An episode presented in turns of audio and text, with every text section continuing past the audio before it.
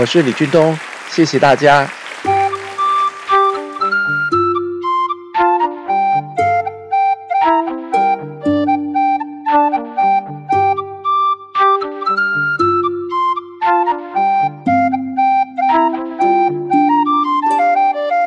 欢迎收听李俊东的《借东风》。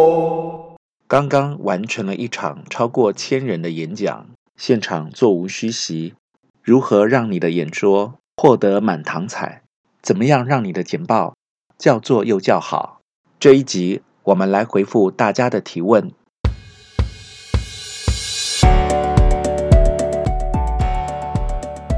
俊东老师，我想请问您，如何面对群众不怯场？大部分的人在上台之前都会感到紧张，有压力是难免的。能够不让别人感觉到你的紧张和压力，这当然需要一点功力。一定要提早抵达现场做准备。如果有简报需要播放，更要提前进行测试，有充裕的时间才能确保你发挥的空间。听俊东老师的授课和演讲很享受，请问怎样开场白最能吸引大家注意？站在台上，面对群众，侃侃而谈，来自充足的准备。从一个与主题相关的小故事开始说起，用生动的故事来吸引大家。听故事往往可以凝聚专注力，这也就是李俊东的借东风 Podcast 要和大家分享的一个小故事，往往具有强大的力量。用一个故事开始扣引主题，比起长篇大论的教条还要令人印象深刻。普林斯顿大学心理学系的研究发现，大脑在听故事的时候呈现的状态更加活跃。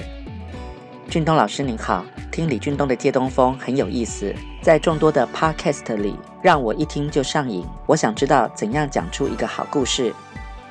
要讲一个好故事，首先你要了解你说故事的场合，讲出一个符合当时情境的故事。故事当然要和你演讲或简报的主题有关。你可以讲一个亲身经历过的故事，或者是听来的别人的故事。重点是这个故事一定要有点意思。俊东老师，请您用两个字说出精彩演说的关键诀窍。真诚。我认为真诚就是最好的诀窍。用真心诚意准备好的演说，才能真正的打动人。请俊东老师为我们示范，说一个能够获得热烈掌声的幽默小故事。英国首相丘吉尔在七十五岁的生日茶会上，有一名年轻的新闻记者对丘吉尔说：“真希望明年还能够来祝贺您的生日。”丘吉尔拍拍年轻人的肩膀说：“我看你身体这么壮，应该是没问题。”